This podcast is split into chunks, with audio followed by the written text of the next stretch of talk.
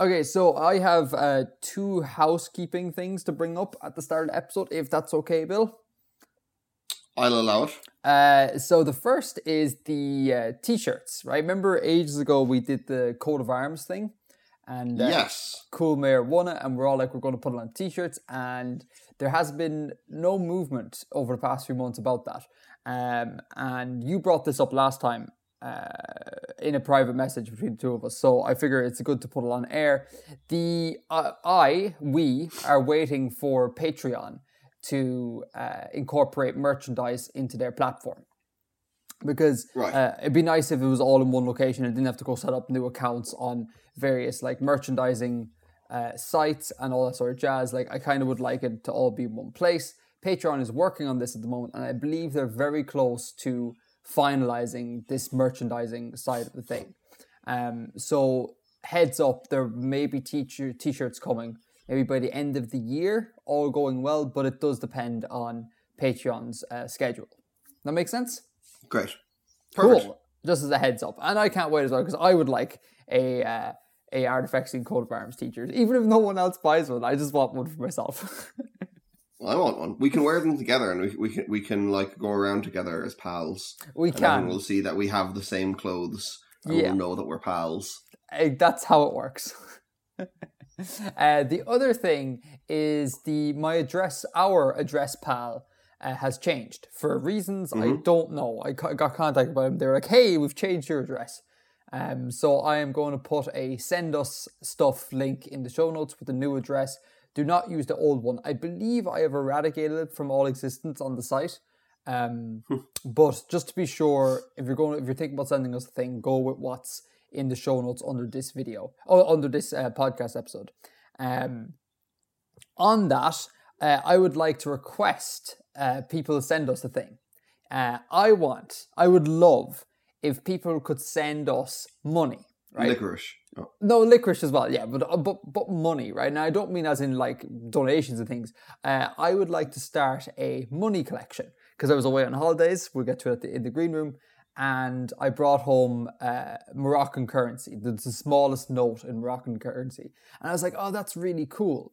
And I was like, oh, we have listeners all over the world, and we're in a unique position that we have this. So I was like, wouldn't it be amazing for for uh, my collection if people were to send us send us the smallest denomination of note that they can? Um, so if that's the thing that you might want to do, and maybe attach a little note to it, and we'll read it out on the show, please, please, please do, because I'd love to start this collection. Um, for people who are kind of like, well, why don't you just go get stuff changed? That can sometimes be a bit tricky. Like I wasn't able to purchase one uh, going to Korea. Uh, I couldn't go into the bank or into Bureau de Change and just purchase one. Uh, so yeah, it, it takes people in far from places to send money if for it to happen. Uh, so yeah, uh, I'd like to start a, uh, a money collection. Uh, if you'd like to send me stuff, that'd be amazing. Please keep it only small, no big bucks. Like just literally, just so I have a specimen from your fine country. Make sense? That makes absolute sense. What uh, what? So what do you have so far? Do you have any one left over? Uh, I don't know. Maybe the captain has some one left over, but I don't have any one left over. I literally, Right. I literally have man euro, the Bill-poleon dollar, and the dirham, which is the Moroccan currency. Um, and Bill has a cold. Everyone, just a heads. Sorry, guys. Um, there will be sniffles and snorts and things. and the Bill-poleon currency is going to you. I'm going to send it to you when I get a chance. Um, Thank you. So I need to replace the dollars. Um, Right. So I really only have two specimens, Euro and dirham, and it'd be cool to expand that. Yeah. I've got um obviously I've got euro. Um I've got sterling of course. I sus- I don't remember if I've any if I've any American dollars anywhere. Um what I do have is some old Zambian kwacha. Oh, oh, tha- Yeah. that's class. I've, I've, I've got quite a bit of it actually. I've, I've got I've got like three or four notes I think. hang on. Okay, do you have this near to hand? Could you send me a picture? I do not. I have it. Oh. Uh, it's at my parents' house. I might be able to send you a picture later today if I'm if I, I if I go to my parents. Yeah. Or actually, hold on. Let me let me Google. Google has pictures on it sometimes. Well, no. Now hold on. The thing is, they re-denominated the currency in 2013. They changed the, the value of it, I think, and like re reset it. So I don't know if they if they introduced new banknotes as well. So I have the one I was there in two thousand and six, I think. Mm. So it was before they changed it. Uh, well, doing a quick Google search here, the, the currency looks like absolute garbage. Look, do a quick Google search for Zambian kwacha, and it looks like a mess of overlapping everything. That's not that's not very aesthetically pretty. I got to give it to the dollar. Like, so a lot of people, a lot of people um mock it for its kind of boringness, but the dollar is a very coherent uh, item. Do you know? It's a very coherent design to it. Um, and the, the euro is the euro is decent as well. Let me take out a euro here. The euro's not bad. It's not. It's not bad. It's a bit messy, but it's not bad at all. But yeah, that that that that Zambian money is, is I, crazy. I like the euro uh, as the the like the overall design of it across the notes, like the what's the word I'm looking Mm. for here? yeah, The kind of the it, you know the the currency as a whole is is a little work of art, not just the individual notes are works of art. mm, mm. that's actually. Do you know what? That's fair. That's fair. Uh, I'll give you that. Uh, and I al- And um, the I, I, there was a point at which the the British currency, like because obviously m- money in the UK is still kind of semi medieval, so it's all over the place, and new coins are introduced independently of others, so it's ridiculous. But um, there was a stage at which you could take all of the coins and their reverse sides like their tails, if you arrange them a certain way, you would get an image of the royal um, arms. I think. what? I think so. Yeah. Or maybe it was if you had enough one euro coin, what one pound coins.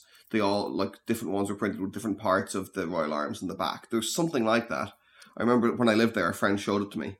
Huh? I thought it was rather neat. Uh, man, I always found the one pound coin in England to be really strange because it was so chunky. Um, Yeah, it was small and dense. I think they've gotten rid of that though. have they? The last two times I was over there, there was a different pound coin that was more like a euro coin. Oh, It was made of two metals, and I, I didn't see any of the the old, the the small dense ones. oh, okay. One pound coin. Let me have a look at this. Oh yeah, would you look at that? Ah, those small dense ones were a bit of a feature. Yeah, I like them. Oh, that's amazing. What what year is this dated as? Now, Bill, come here. If you're going to ask people to send money to you, right, uh, for a collection, w- w- do you think it should be notes or coins? Because I feel like Hmm. coins is what people usually collect, but coins are like they're like they're, they're not easily storable, whereas notes are very very easily storable. But then notes You can degrade. put them in like a Magic the Gathering card folder.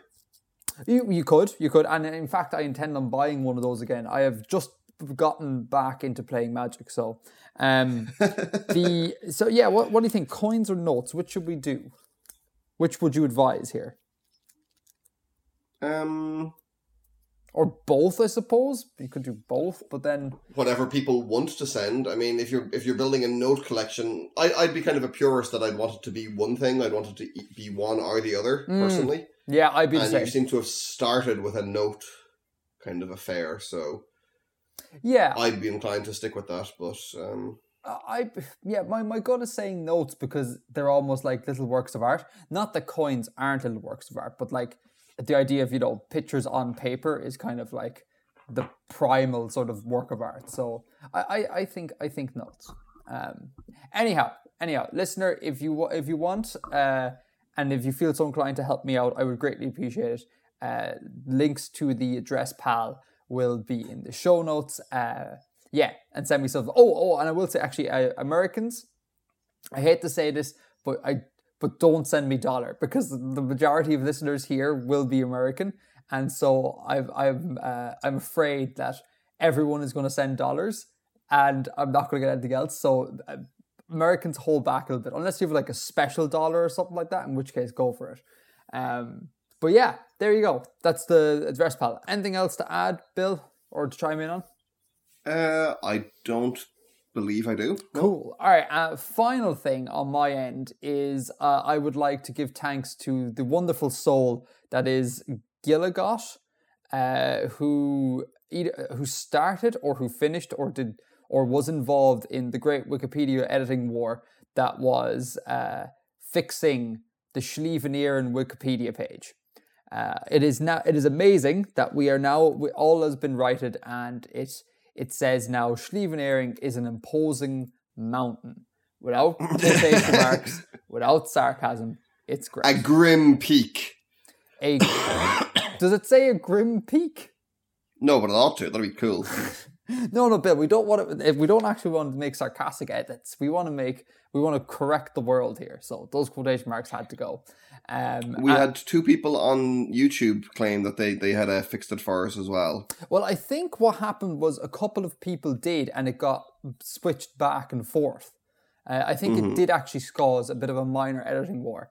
Uh, I do like Gilligott's reason for this, which is uh, it was it, it was patron the removal of the quotes. Uh, were removed because it was patronizing to locals. Example: the YouTuber Artifexian, which I think is really funny. nice one. we had someone in the Reddit uh, dispute the idea that it is a mountain, and I'm totally on board with that. Um, like they were saying, I can't remember who it was, but they were saying that it was it felt more like a hill, like 500 meters up is not really a mountain, uh, and that's fine. If we want to call it a hill, that's totally fine. But then we also need to call the Sugarloaf a hill. We can't be calling one a mountain and one uh, in quotes mountain. Uh, if we have to, universal nomenclature here, they're either both mountains or they're both hills, but they're definitely not one mountain and one sarcastic hi- uh, uh, mountain. Um, so I'm glad that's fixed. Thank you all. That was class. I really have become an internet person because I've I've I've uh, sparked an edit war. That's how you know you made it, Bill. Can you get a Wikipedia edit war going? Rally the troops. Um, so, sorry, wh- who was that on Reddit? I have no idea I can't remember. It just I, I remember reading it. I can't remember who it was. Okay. We will uh, Uh, if we find out this person, we'll stick him in the show notes. sure. And, and a shout out to Doctor Who 10 and Kvzvk on YouTube as well. What what did what, what did the two of them do? Oh, they were involved in the edit as well. Well, they said, uh, Edgar, I've fixed that for you. And YouTube has decided to stop actually playing for some reason. Um, so I, but from the timestamp here they've commented on, I guess it's also referring to the, to the Wikipedia thing. Cool. I Um, so thank you to all involved. You are you are uh, you are the best of us. Real time follow up, Bill. Uh, the captain may have some Nepalese rupee, uh, which is cool. Um, so, Cool. um, any listeners in, in Nepal? Do you think we have listeners in Nepal? I don't think we have listeners in Nepal. Well, let's have a look at the Artifexi-census. Oh, have you got that handy? Hold on. Um, It's in the it's in the show or it's in the the it's in the Google Google Drive. Google Sheets, isn't it? yeah. For the show. Okay, hold on. No one in Nepal as of the the survey, but maybe. Okay, well, at least, at least I got a, a means of getting Nepalese rupee. That's pretty cool. Mm, mm, no one in South Asia at all, actually, that I can see. Damn it! and I don't. Have, we don't have any money left Oh, from our travel. Malaysia. In Malaysia. That's more south. That's more Southeast Asia, I guess. If I don't know how, where we draw the lines between them. Um, and with China, we have a few in China, which borders Nepal, but um, that's about it. Yeah, it's amazing to think how much, uh, how many countries China uh, borders. Like, it's crazy. It's so huge. Um, okay, shall we do some world building? Certainly. All right. Do you want to read your book of a yoke you've written this time? It's only nearly a thousand words. Chill. All right. I'll see you in fifteen minutes.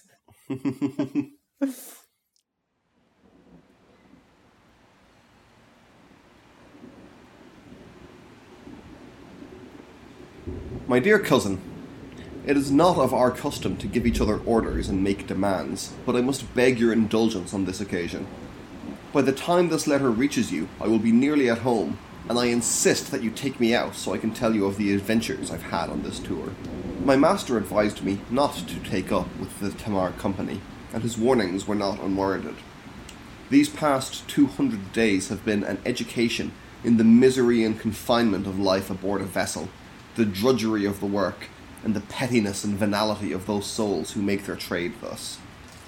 He said little of the danger I would encounter, and yet again old Simas proved wise. Had I known of the thrills and elation company life would allow, I should have downed my tools and quit his yard six seasons since. So much has happened, I can scarce put the least part of it in a letter. When I reach Mirsphere, I will come directly to your house, so I can be taken right away to the nearest spot for some proper brandy. They don't keep you short of strong drink aboard, least of all in the company vessels, and least of all on my vessel, the Aspire. but proper brandy I have missed. To whet your appetite, I shall tell you of one story that gives a picture of the life I've led. Thirty days ago, we were somewhere beyond the Usin Belt. Don't fear I have learned no navigation, cousin. I had just had been assigned to gunnery for a few days, and we encountered a smaller vessel, low on the horizon, crossing our bow. Now, there is no reason for an honest vessel to be travelling that terrain so low to the ground, and certainly not at its heading. So our captain, a more ill-tempered woman I have yet to meet in my life, a bully and a cheat, but a master navigator and an uncanny tactician, gave the order to chase. We had the advantage of great speed over our prey, though they gave us some trouble in the night, and pulled a neat manoeuvre into the rising sun as dawn broke, almost blinding us and disappearing into the haze. Being on gunnery duty, I took little part in these affairs, but at last we got directly above them, and after a warning shot from our lowest battery, the smugglers, for that is what they were, struck their colours and halted. The captain did not descend, but instead sent the first lieutenant, a miserable gambler and a cheerful brawler, and the vessel's weird, less of an oddity than you might expect, though deeply inscrutable, and a selection of six crew, myself among them, to seize the vessel and deal with those abroad. They were a wretched bunch, ragged and ill, and the pickings of their cargo were upsettingly slim. The captain ordered the lieutenant and the weird to return to Aspire, and I was left to take the vessel to the company depot back on the civilized side of the belt. I landed the prisoners. Don't fret, kind cousin. The company always leaves such disenfranchised souls on a high vantage point with rations, where they may attend to their own welfare until such a time as one of their kin will rescue them. Once I was airborne again, I learned that the smugglers had been navigating purely on natural skill and familiarity with the land. There was not a single navigational instrument or chart to be found in that mean vessel, and I, who had been working in gunnery, was lost in this land. Well, the Aspire was gone too far for me to signal or call back without appearing a fine fool in the eyes of my fellows and risking the captain's wrath. So I struck out with nothing to guide me in this unfamiliar land but the sun. For two days I set the course by the sun, and by night I guided my vessel by the moon, or Fasath, gleaming low in the sky, and sure enough, by dawn on the second day, I found myself crossing the belt. By noon of the third day, I reached the depot, and sure enough, they had expected me only that morning. I consulted the charts there and found I had travelled by near the closest route possible. Do you think it may be the captain, experienced in the ways of smugglers, expected them to have no maps, and was testing me, or perhaps trying to have me punished for lateness? Ah, but I made a good time, and not even my brute of a captain can deny it.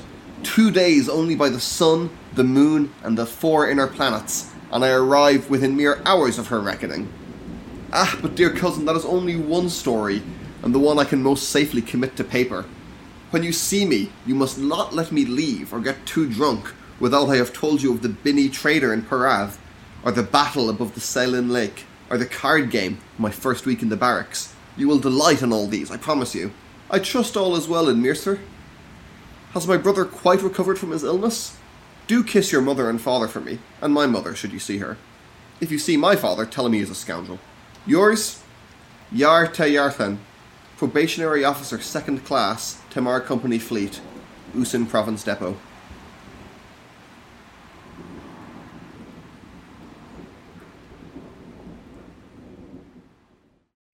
Cool. All right, you need to give me a second here. Uh, I think I missed something. no worries. Oh, okay, okay, okay. So, uh, your man dropped off the smugglers on this high vantage point and Yeah. didn't time his thing quite uh, well, and he couldn't get back to the main ship, and he had to use a smuggler ship to get back to the depot. Oh no, Yar was sent back to take the smuggler ship to the depot as a prize. Oh, oh, okay, okay, okay. And then, oh yeah, then he had to like do it without maps and things like that, and it's all cool and stuff. Yeah. Uh, cool. All right. Okay. A couple of things here. Um, just not, not even related to your story, but like to whet your appetite, spelled with a H. Is that how you spell wet? Wet, yeah. Oh, I thought appetite. I thought it's literally to wet, as in like to salivate, like to. No, to wet, as in to, to sharpen, like like whetting a knife. Ah, I didn't know that. I didn't know that one whets a knife. I thought one sharpens a knife. That's interesting. Yeah. Um, to whet whet your appetite, and I, I suppose in RP it should be pronounced whet with a wh. Uh, I don't know if it's pronounced like that in RP, but it's certainly. Well, yeah, because let me see. This pronunciation guide here, I just googled it to make sure I was using the, the right spelling. The pronunciation guide just says wet, but Oh, um, okay. I I think I have a slight tendency to overpronounce uh, H's in WH words. Really? Um, Hmm. Hold on, let's see. Without without the wine wine um merger, so it's essentially complete in England, Wales, the West Indies, South Africa, Australia. It's not found in Scotland or in most of Ireland. Um. So yeah. So Wait, wait, so Wait, wait. The wine wine merger is not found in most of Ireland. Yeah. What it's saying here is most people will pronounce like whine as in cry the same as wine as in grape, fermented grapes drink. Yeah, yeah. I do that. You you pronounce it as wine. Yeah, the the you pronounce them the same. the baby was whining because it was drinking wine. Yeah, they're the same thing. Say that again. The baby was whining because it was drinking wine. Oh no, I definitely pronounce it as wine.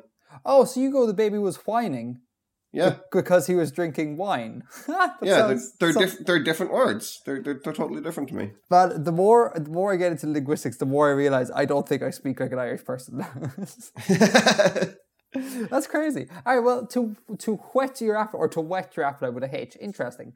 Um, can you tell me what the Usin belt is? it's a mountain range. Okay. Uh, what is Vessel's weird?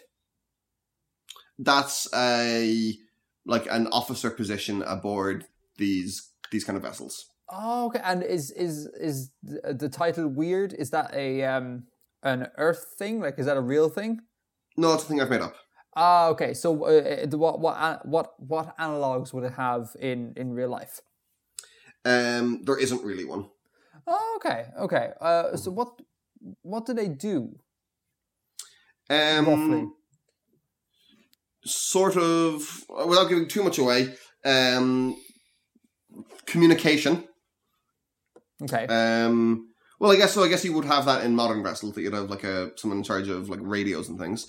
Um, but communication and um, certain kinds of navigation and I guess reference to kind of magic and things.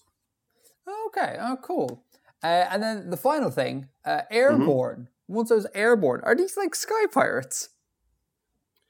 Uh, I don't think they'd appreciate being called pirates. but they're, they're these are like sky ships. Yeah. All right. Now, okay. So uh, to paint a picture for me here, are are these the sort of ships, as in like what I think of sky ships as being they're they're like galleys that float, or have you are you thinking of a totally different sort of design in your head? Uh, not like galleys that float, not, not like pirate ships with sails and things on top. Not like that. I haven't exactly figured out how I want them to be designed, but um, they wouldn't exactly be that because, uh, as I said, they've like well, as implied in the in the the text, they have batteries of guns that operate in on in different planes and at different directions. So they were above the smuggler vessel, and they fired Okay. downwards from their lowest battery. I mean, yeah, but I mean, you can still have a, like a galley shaped thing, except with cannons coming out of the bottom. You know, like it's that does not exclude a galley form. Do you know? I guess, but they're not anyway. Okay, and and are but are you thinking of them as being um as being boat like, or are we thinking of like them as just being analogs for airplanes? Say Not no more more like ships. right, Like I've okay. used a lot of kind of like ship language and kind of inspired by you know reading things set in navies that they refer Okay. to them as vessels and that they have a kind of a a ship like uh, construction and hierarchy. Uh, and we are in Handwavia, yeah? We are. Okay, so it's canonical now that there are flying sky pirates in Hand- Handwavia. Um. yeah. they don't they don't appreciate being called sky pirates. Um, no, that's cool, man. Um, anything anything else to add? Um. There's a little. There's a little kind of bonus here for anyone who can who can figure out where this is set in Handwavia. Um. Uh, hold on. Okay, so but we know Fasath. Um, we know the Fasath is the thing. Hold on, let me pull up your blog. What's your blog called again, man? Janspard.tumblr.com Janspard. is where is where I put the Handwavia stuff. com. Oh, wait, hang on. Fasath is a, is a planet. hmm Oh shit. Okay, hold on, hold on, hold on. Fasath is the desert planet. It is. Oh, by night I guided my vessel by the moon, or Fasath gleaming low in the sky. Um, okay, but you have also mentioned that there was four, two days only by the sun, the moon, and the four inner planets. So it's obviously on a different planet. Uh, so you mentioned way back at the start about how you when we talk about like the layout of the planets in this system, you talk about how each would have a different sort of stick to it, uh, because of the whole planetary romance sort of thing. So I'm I'm thinking that perhaps you mentioned something that would be conducive to flying, uh, flying ships and stuff.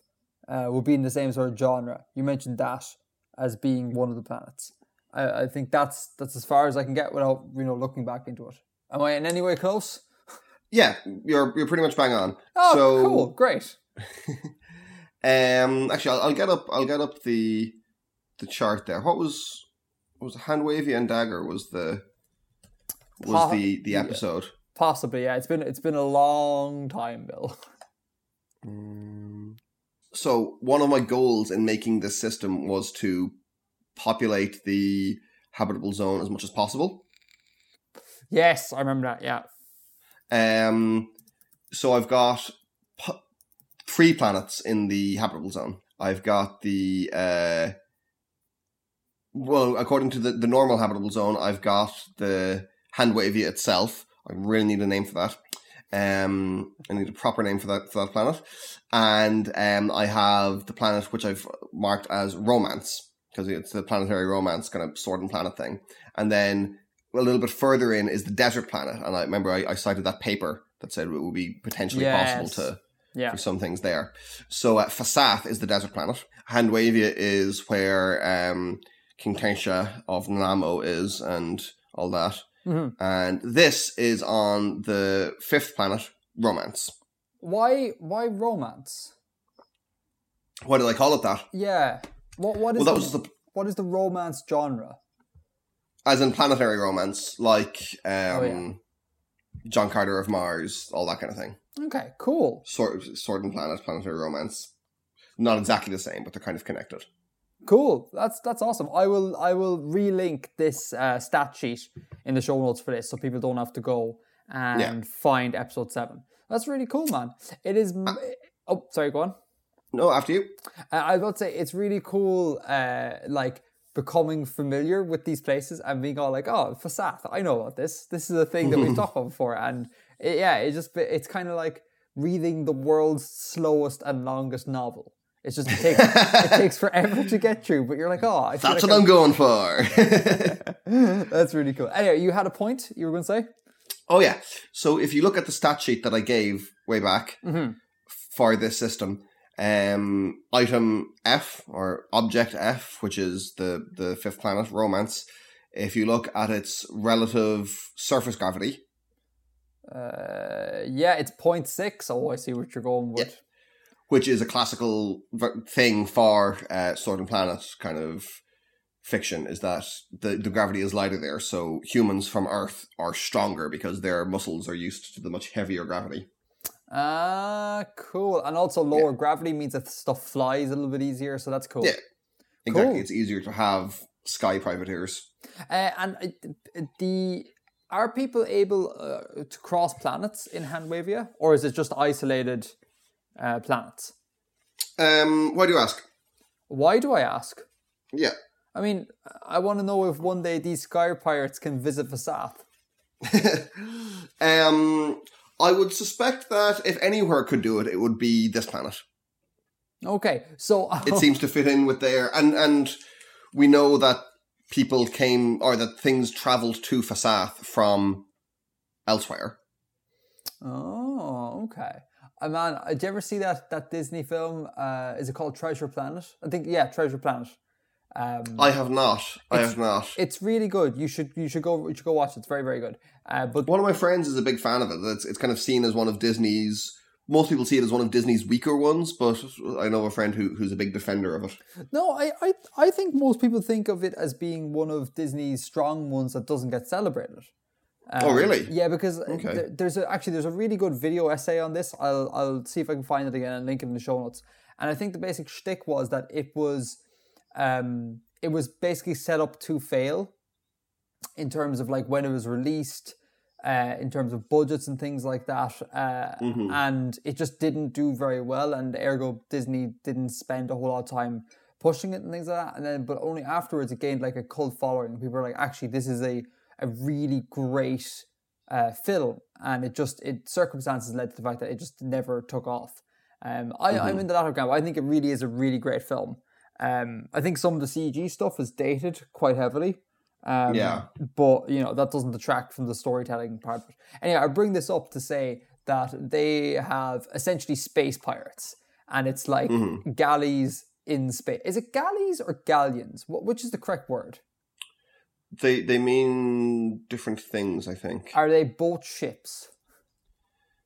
I think a galley is the kitchen of a ship, Oh, okay. So let's go galleon then. but it is no. Hold on. It is because you're a galley slave, and they're the guys who like pull oars. So it's a type of ship as well. okay, it's also a place where you hang artwork.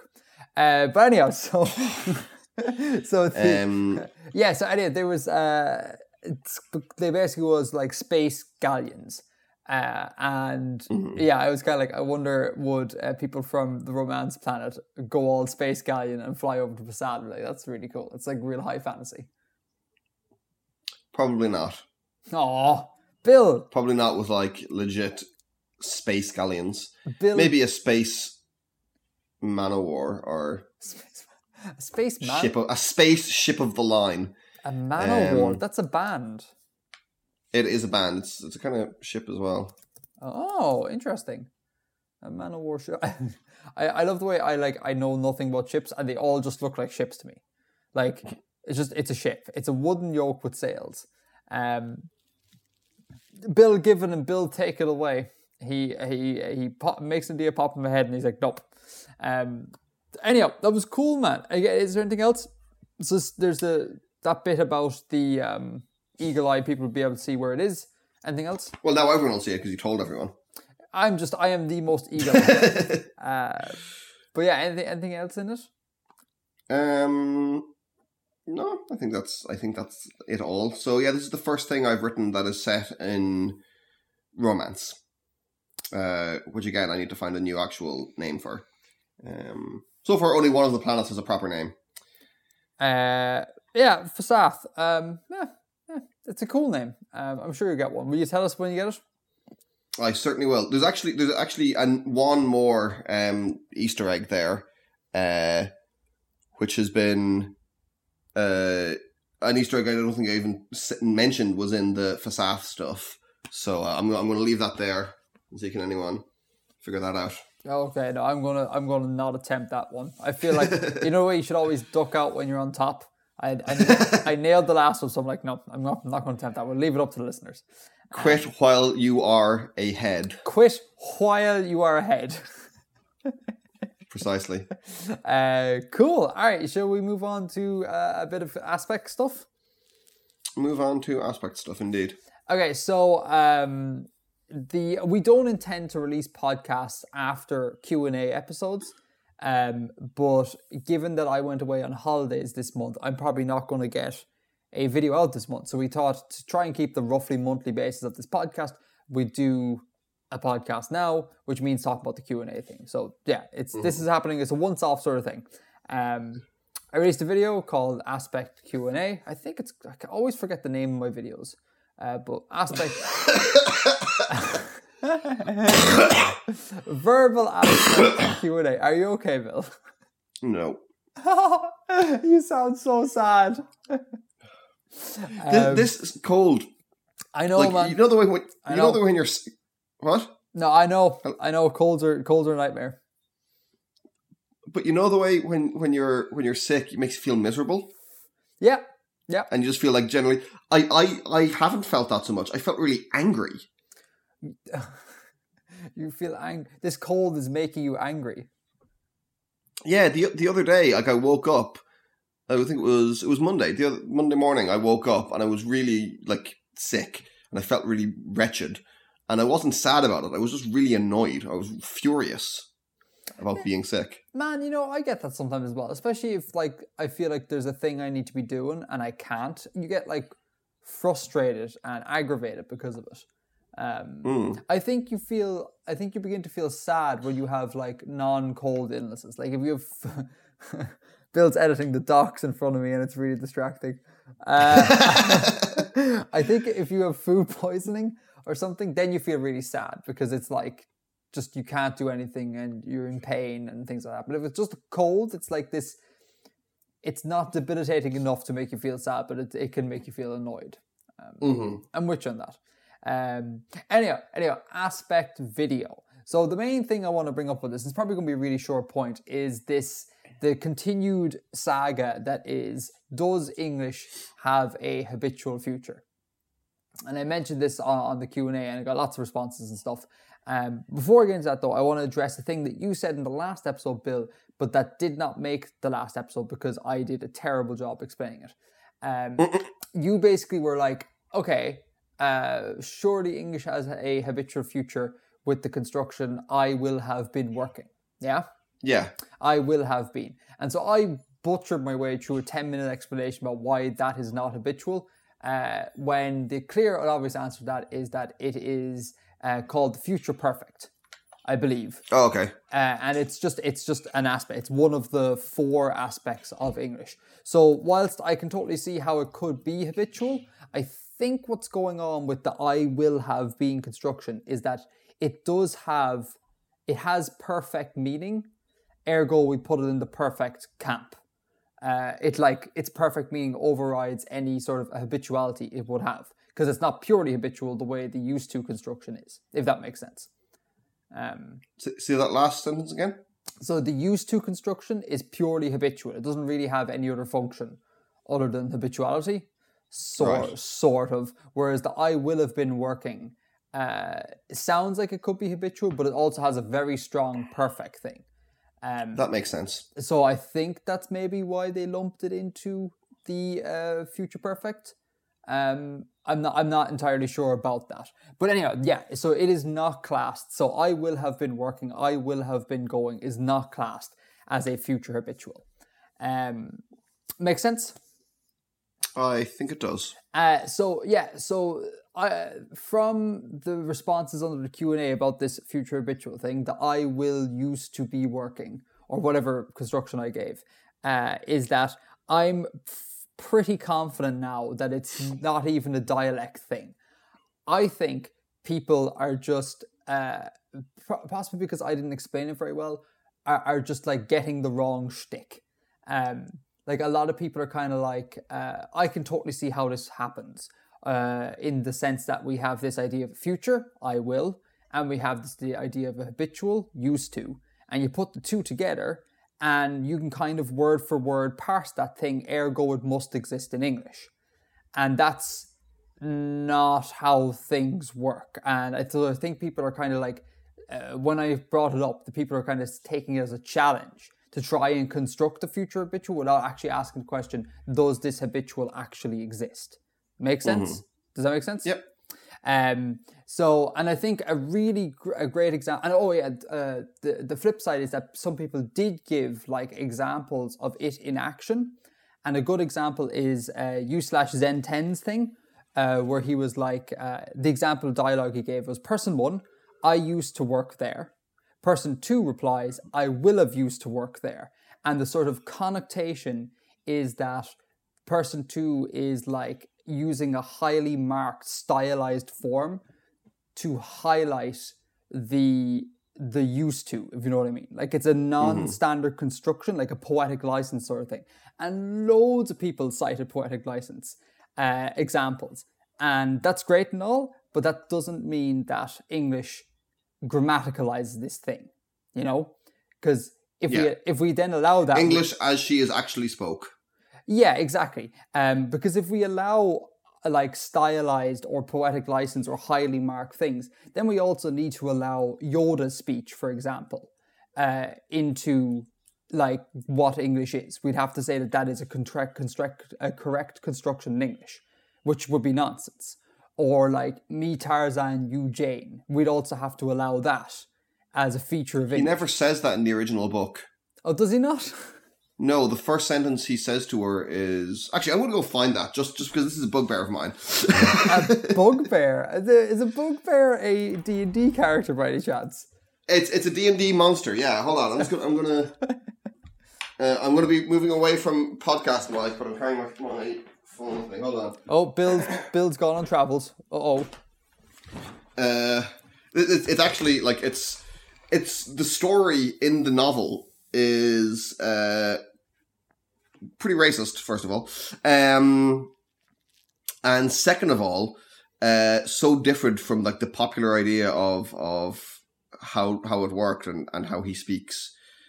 Um, Bill, did we perhaps cover this in the past? I I feel like we did. Okay, G- give a real quick one uh, about this, just in case we did. We don't want to have two big sections of this. So the first thing that Tarzan actually says is to to Jane is Jane Jane Porter. He calls her name, right?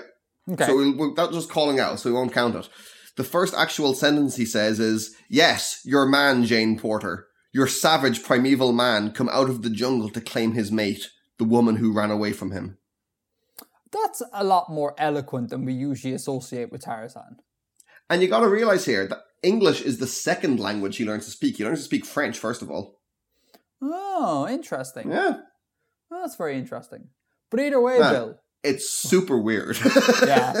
Uh, but either way, we shouldn't allow me Tarzan, you Jane, as a Yes. grammatical English construction just because we can tack together a whole load of words and our brains can kind of make sense of them doesn't mean that that is a feature of English. And I think a lot of people were kind of like, of course it's a feature because we can tack all these words together. It has to be a feature, and that's not how things work. Um, And again, I think an awful lot of this confusion is down to the fact that I did not explain it very well, uh, which is, is is on my bad. And the last thing I want to bring up uh, related to this habitual future thing is a good couple of people as well brought up prescriptivism versus descriptivism in this, Right. uh, in saying that prescriptivists will say that uh, I will use to work here is incorrect, but descriptivists will be all like, yeah, sure, that totally works. Uh, and I was kind of on board with this, and then but then I talked to like Zidnaf, uh, and I thought about it a little bit, and I was like, hang on, that's not how pre- prescriptivism or descriptivism works at all. Um, Like, uh, just to, so to clear this up in case anyone ha- was thinking this, um, prescriptivism is like um, almost I see it almost like moral judgments of like non-linguists, right? Like non-linguists going, "Oh, you shouldn't say X thing. You should say this thing. This is how you should talk." Yeah. You shouldn't put prepositions at the end of sentences. Right, exactly. And sp- specifically by non linguists, right? And then descriptivism, I feel like, is the linguist branch, right? Like every linguist I've ever read, their whole shtick is to just describe what a language does without moral judgment, right? There, Um, there's literally no such thing as de- as prescriptivist linguistics anymore. Right, exactly, exactly. Because they literally they just spell out what they what they find, like they note the generalities, they note the exceptions. That's all descriptivism. So it is. It would be false to say that a prescriptivist would disallow.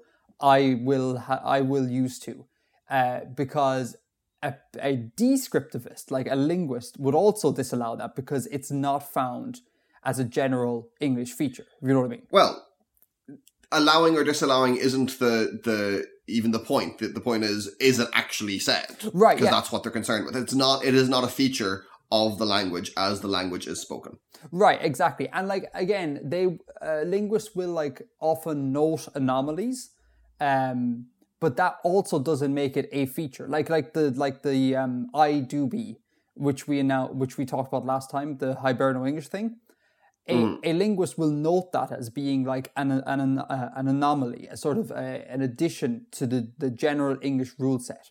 That doesn't then mean that like I do be going to the shop is a feature of general English. Do you know what I mean? No, it is a feature of Hiberno English. It is a feature of Hiberno English, but not a feature of general English. So there's it, it's it's a minefield uh, of like what prescriptivism and descriptivism means, what is or isn't general English, what can or can we not uh, interpret. Like it's really, really, it's real dense sort of stuff. But anyway, point being, I will use to work here is as far as I can tell, well, I know for fact, like it's not English, like it's not standard English because it's not mentioned in any of the literature, and I also think it's not a dialectal thing uh, at all. I think just people are constructing it um, for the aforementioned reasons, and so hopefully that'll put this to bed because my God, so many comments came my way, man, it was crazy.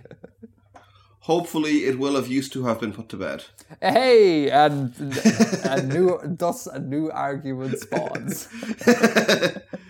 Uh, so that's all I have to say. Uh, again, apologies to the listeners here. We have a very, very short show this week, but again, this is largely because I was on holidays, and I hope that's okay. Normal service will resume next time. Um, actually, what I'm going to check. I'd forgotten that I did have something for the green room. Let me just double check here, see if this is uh, available yet. Ava- What are you talking about? Okay, cool. Mm. Surprises. Right. Yes. Um, I do have something to say. No, okay. Total surprise for me. It's not in the notes. Let's go. um, I sort of am on another podcast. No.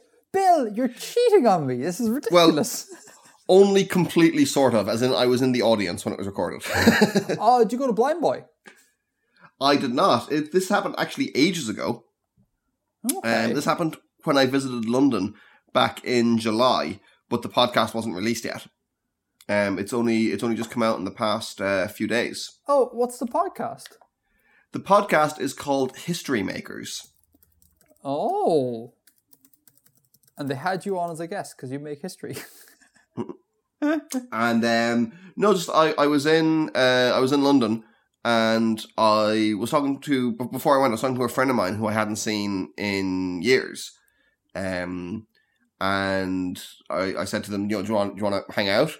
And they said, oh yeah, um, and then they texted me that this event was on. They had just seen it on Twitter. And they got us tickets, and we went along, and we're there for the recording of two episodes of the podcast. Um, the theme of it is looking at inventors from history and what they made and the the effects of the things they invented. And it's done by uh, Lucy Rogers, who's a doctor of, I think, a doctor of robotics, oh, wow. a a a, a technological discipline, and um, Bec Hill and Harriet Braine, who are comedians. And Hmm. the the three of them discuss the person and discuss their creation, discuss the, the effects of it. Um, and it was it was it was a lot of fun. The two episodes I was there for were for um the Grace Hopper was the the first person featured who invented compilers for programming languages. I think as, as I'll have to re-listen to it again to make sure I've got the details right. Um, but yeah, like in, invented compiling programming languages Hmm. and was hugely important in the development of computer programming. and I think originated the term computer bug. Really? Yes, because the computer bug was actually a bug that flew into the computer and got stuck Yeah, and was like interrupting something. they were li- um, they were literally bugs back in the day. Yeah, it was literally a moth. Um, so she was like, "Oh, there's a bug in the computer," and then it became normal language. uh, man, it is amazing though in the early days of computing how many women were involved. Um, a lot of the big, big breakthroughs in computing, at least from what I remember from listening to Crash Course uh, Computer Science, I think it was. Um, a lot of the big, big breakthroughs in um, in computing were down to uh, to women, um, yeah. which is pretty cool and uh, horrifically undercelebrated. Um, and this isn't exactly the same thing, but there's probably a, a little bit of an overlap. Is that computer was originally a job description? That someone was a computer. It was someone who computed things and did data entry, and that was seen as a woman's job because it was um, kind of a, a clerical, secretarial sort of position. And so I'd imagine that a lot of those people doing that job were responsible for some of those breakthroughs just by seeing more efficient ways to do things. yeah, that's fair. Yeah, that makes perfect sense. Um, yeah. as as well as as well as the women who did it through like academic means and I mean I think uh, Grace Hopper was in the Navy for her entire career. She was in the Oh. U.S. Navy. I think I know who Grace Hopper is. This this all seems to make sense. Yes, I think she was one of the, the people talked about on Crash Course. Um, Mhm. I I would imagine so. Yeah. Yeah, cool, man. You're on. You're on. Uh, I, I can't find the show on on Overcast, which is a bit is a bit terrible. Um, Um, I'll I'll send you a link to it anyway. Um, I I was able to find it on Podcast Addict on Android. Um, yeah, maybe they just haven't submitted to um, to to the iTunes store. Um yeah, send me a link and I'll stick the link in the show notes. Sure. And the the second episode, wa the maker was John Harrison, who I've actually mentioned on Artifexian before.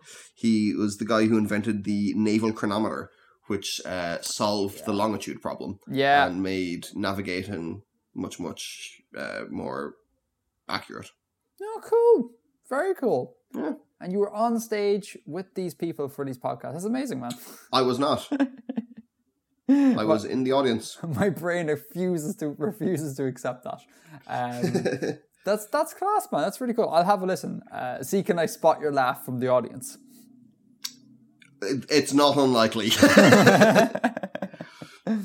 Um, unless you have anything el- else to add, uh, should I go on about Morocco? uh, yeah, I'd love to hear about Morocco. Okay, I, I'm not going to give you the uh, a blow by blow account of Morocco. Rather, I'll try and give something that is some interesting questions I have about culture and some uh, interesting, uh, I guess, bits of world building. There wasn't a whole amount of world building I could uncover, mainly because English is not a very well spoken language in Morocco. It's um, French and Spanish uh, and Arabic obviously dominate. Um, so uh, there wasn't a whole lot I could do. But the one thing I did find out, which is pretty cool, I saw a Berber flag in Oh, cool. in real life because we went to a Berber camp. Uh, we camped out in the desert, and the camp was That's a ador- pretty dope flag.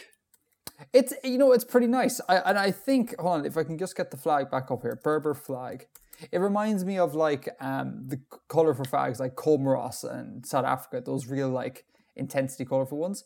Um, the picture on Wikipedia is not entirely accurate in the sense that uh the you see the way the the, the character the glyph Yeah. uh, goes from like thin to thick and things like that Yeah. that's that's not really what what I saw. What I saw was just like uniform strips of cloth. And Right. this this looks like a real stylized computer version of it. Um, not to say that that can't happen, but I didn't see that one. Um, and yeah, it was really cool. It was it was a really cool thing to to uh, to see. For those who can't go to the show notes, this is a two to three aspect ratio rectangular flag. Uh, it is divided into three horizontal stripes. Uh, the top stripe is a sky blue, the middle is a green, uh, and the bottom is a yellow. And in the center of the flag, over these three stripes, is a glyph, which I think is a Berber glyph. I think it's, According to this, it's the letter Yaz or Aza in the Berber language. And it, how would you describe this? It looks like uh, a straight line with two semicircle sort of swishes at the top and bottom, if that makes sense. Um, A straight vertical line. a straight vertical line with two semicircles at the top and bottom. So that was a cool thing I found. Uh, the other bit of cultural, two, uh, oh, another bit of cool cultural thing is I went to a town called Chefchaouen, and Chefchaouen is a town up in the mountains, and it is blue. Everything's blue in it. Um, all the all the houses are painted blue. The doors are blue. Everything's blue. I'll leave some pictures in the show notes of these things. Um, and the cool bit of culture here, Oh, yeah, it's cool, isn't it? It looks really neat yeah. the bit of culture here is that it is painted blue. There's a whole load of theories as to why it's painted blue. Some of the least plausible ones are that it uh, the color wards off mosquitoes. Um, the Jew- Jewish people brought the color with them when they arrived in Chefchaouen, and I think the, the Wikipedia. the- so- go on. The, The people who lived there didn't have blue before then. Well, didn't have the practice of painting their their their walls blue. Um, Okay. I don't I don't know again I think that's very apocryphal. And Wikipedia lists a third thing that I can't remember. All of those are pretty apocryphal. The one the one that I think is the most plausible uh, is the one that it is painted blue to ward off uh, spirits. Um, it's like a, a like a, almost like a religious type thing. I think that's really cool. It's a really neat idea that like you paint houses a certain way to ward off evil spirits. Um, and so that, that's a cool bit of uh, a world building. Those are the two basic bit of bits of world building I uncovered. Again, not a whole lot because I can't speak Arabic or French or Spanish, so it's a bit hard. You have a bit of Duolingo Spanish, don't you? I I mean I did Duolingo a bit in Spanish, but when forced to talk a bit of Spanish in real life, you suddenly realize how little you actually know. uh, yeah, I, I I would say I nearly got by better with French uh, than I did with Spanish because I just forget. Oh, wow. I just forget all the Spanish. Now that don't take that as like I spoke French. More like I was able after a while I was able to say like do jus d'orange, like two orange juices, like very very basic broken French. Um, but uh, yeah, okay. And the, but so outside of this, I have two questions I want to ask of you or Artifexia based on my travels. Uh, one is I am now confused as to what the concept of African American means. Um, Okay. in that I was in Africa, right? And the, I was surrounded by African people, right? And we met this one chap who was a first generation American. So he was American, but his father was Moroccan. And he was back in Morocco to visit, uh, extend the family and stuff.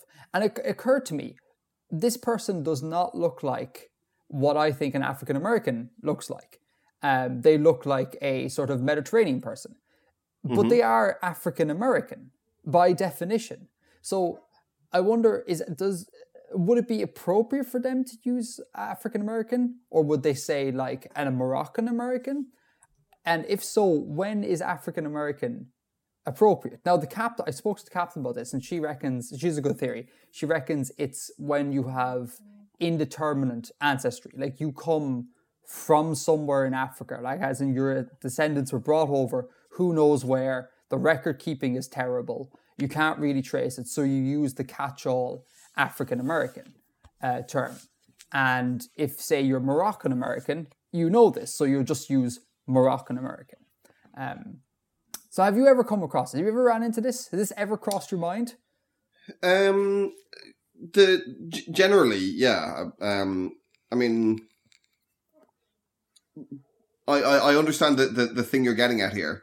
Um, from what the captain said, by that definition, Obama, Barack Obama, isn't African American.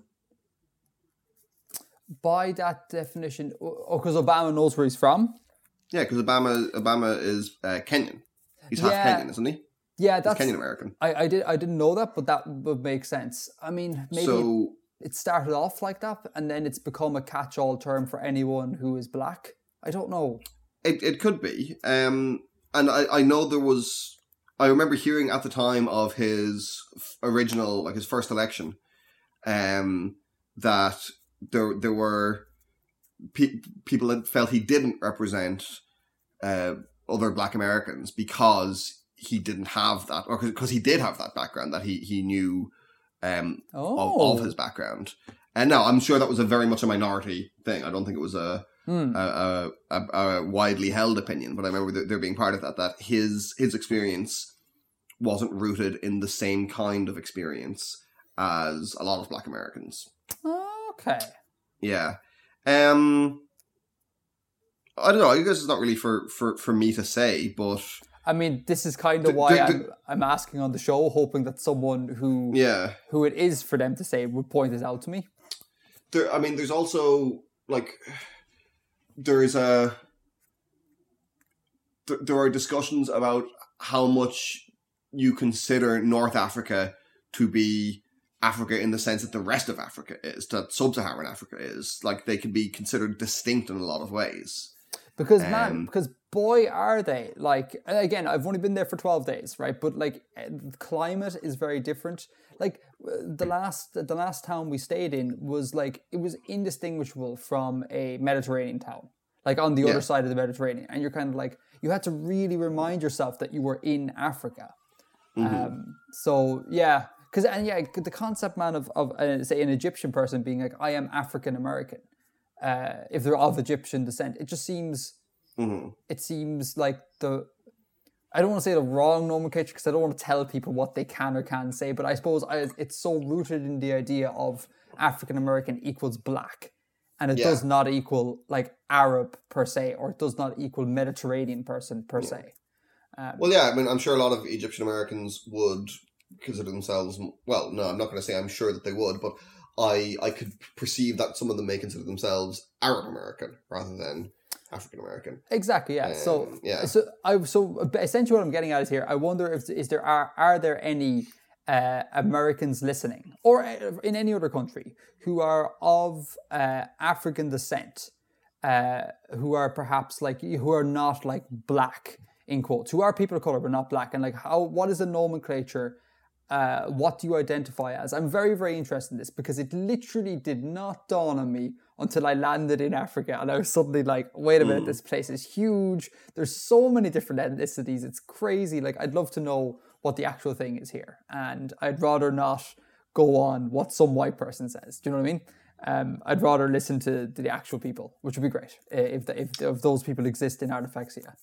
Yeah, there, there's um, and so, to an extent, I think this exists down the the east um of Africa as well, because of the history of um Arabic trading along the east, so that there there are Arabic communities there, or populations that have uh, Arabic descent, as far as I know.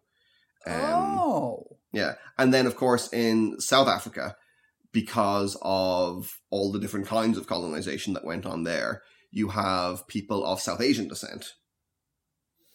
And you Mm. have, uh, I think there's, because of, because of Dutch colonization, there are people of like Indonesian descent. There's communities of, of people of Indonesian descent, I think. Oh. Um, yeah. around, around the Cape and stuff. Yeah, South Africa is So- a real oh. melting pot of, of different uh, cultures and ethnicities. Yeah. and then of course there's the like the the diversity ethnic diversity of the the kind of the pre-colonization peoples there or the, Yeah. pre-european colonization peoples there um so there's a there's a there's a lot going on um in in that bit of the continent Definitely, definitely. Um, so yeah, so yeah. Again, the question is, what does African American mean mean to African Americans, essentially, in a nutshell? And I'd love if, if again, if you are African American or if you're African, whatever, African European or Australian, whatever, I'd love to know what this means to you and how it ties in with the notion of Africa being really big. and of Um, course it'll change according to wherever the other place is because of how yeah, um, immigrants are treated differently in different places and how identities are constructed differently in America than they are in France or Russia or Australia or whatever. Ha- have you ever heard of a, uh, a person identifying themselves as African Irish? Has that ever been a thing that you've come across? I've never heard that nomenclature. I've heard. I I've never heard that term used. No. Yeah, because I I've uh, uh, one friend who is of Nigerian descent, and like he'll Mhm. talk he'll talk about that, and like that's fine. But he, I don't, I've never heard him identify as African Irish, um, that particular term, um, which is uh, which again is interesting. Anyway, yeah, again it's it, it is uh, it is amazingly diverse place, and again uh, anyone who who is in any way related, please let me know what you think about all this. Yeah. For sure. And then last thing I wanted to ask of you, if you know the answer, and then of Artifexia, uh, the relevant people in Artifexia, if they know the answer, I'd like to know what the stance is with regards to Islam and weed, uh, because Morocco, for anyone who doesn't know, Morocco is uh, there's a lot of weed being sold in Morocco. Uh, particularly up north, um, we we accidentally stumbled across a weed farm while we were hiking. Um, Class. uh, it was great. Uh, actually, what, what what happened was, I'll, I'll quick, I'll tell you the story. That sounds like the beginning of a terrifying story. It does. it sounds like we should have been on a documentary, like Banged Up Abroad or whatever. Um, no, what happened was we were hiking and we met this dog, and this dog was super friendly, and he like he became our guide. Like he'd walk up the trail a little bit. Uh, and wait for us, and then when we caught up with him, he'd walk down the trail a little bit more, and we were like, "Oh, let's just follow this dog. It's it clearly is going to the end point of this trail." But Edgar, Uh, Edgar, Edgar. Yeah, Did you pet the dog? No, because the dog the, do- the dog was a bit kind of beat up, so he had a bloody nose and stuff. So I was like, I, I, I don't want to uh, I don't want to uh, pet the dog. But he was lovely. He was a lovely dog. Uh, anyhow, we followed the dog for a little bit, and next thing you know, the dog leads us right into a weed farm, and we were like, oh, I see what's going on here. This dog belongs to the weed farmer, and the the dog is simply going home to the weed farmer, uh, and we were like we should get out of here. So we got we took some pictures and then we got out of there. uh, so, but anyhow, Morocco uh, they do like their weed, and the, you're as a tourist you're continuously sold weed, especially up north. And then I was kind of like, hang on now, the predominant religion here is Islam, and Islam.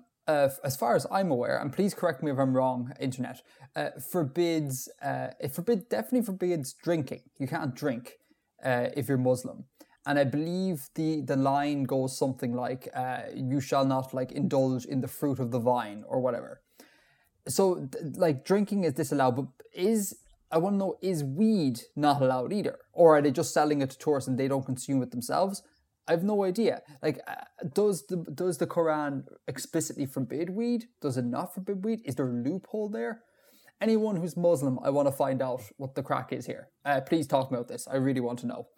Just because it banned, it's banned doesn't mean that people won't do it though. Like it's I- it's also illegal in Ireland. Yeah, but I get the impression again. I don't want to speak for Muslims here, but I get the impression that uh, when the Quran says you can't drink, that's taken very seriously, and they don't drink. Um, as far as I know, or at least for, like from my dad's experience living in Saudi Arabia, it was kind of like no, no, like the locals really don't drink. All the expats drank, but the locals just Yeah. don't. So if the Quran explicitly says that it's bad, then I would imagine that they wouldn't consume it. But then I'm kind of like, well, where do you get the idea then that it's okay to sell it? Do you then go like, I don't care about people who aren't Muslim? Uh, does the Quran even forbid it? Like, because I, I know it forbids drinking, but I don't know if it forbids other drugs. Like, it can't, surely the Quran can't forbid, like, itemize all the drugs. Like, you know, thou shalt not do meth, thou shalt not do heroin, you know, and then if it doesn't itemize everything, like who calls this? Like, I think it, again, a whole lot. I have a whole lot of questions about this that uh, I I couldn't really get at with a Google. So I'd really like if there's any Muslim people in the sub to to talk to me about it and uh, get to the bottom of this because it's fascinating. Like I this this it's basically like how religious law kind of works, and I really want to to get to the bottom of it. If that makes sense. Unless, of course, Bill, Yeah. you you know something here. I mean, I just I just think even if there is a prohibition on paper, people can just ignore it. Yeah, it doesn't seem that far fetched. No, not at all. But again, I think uh, uh, the drink thing, man. Like the, there is a prohibition on the drink, and drink is not consumed. Like there was no beer on sale whatsoever in all of Morocco. The Yeah, but that, that's a different drug. Like maybe it's just for whatever other cultural reason, one is one is more emphasized than the other. Yeah, I suppose that that's fair. Yeah, they might be like, oh, the drink is drink is serious, so we should we should stay away from that. But maybe, yeah, maybe weed is downplayed a little bit. Ergo, it's a bit of a grey area, perhaps. Um, I don't know. I don't know, but it was very interesting. Um, and yeah, so that's those those are the things from Morocco. I don't want to go and give a blow by blow how the trip went because that's not. This is a world building podcast. I did not go to any museums though, Bill. You'd be you'd be glad to hear. I'm glad for your sake. Thanks, man. Um, yeah, so that was my trip. Uh, any questions? Uh, I don't think I have any questions. Okay, should we? Oh my god, it's hour an hour and a half plus editing. This is so. It's gonna be such a small episode. Again, I apologize, everyone. We're back to normal service next month. Shall we? uh Shall we end it there? Let's leave it at that. Cool. All right. I'll see you next month. Bill, thank you for talking to me. Thanks to the listeners for listening to us. Thanks for the Patreons for supporting us. Y'all are amazing. See you next time. Edgar. out. Edgar out.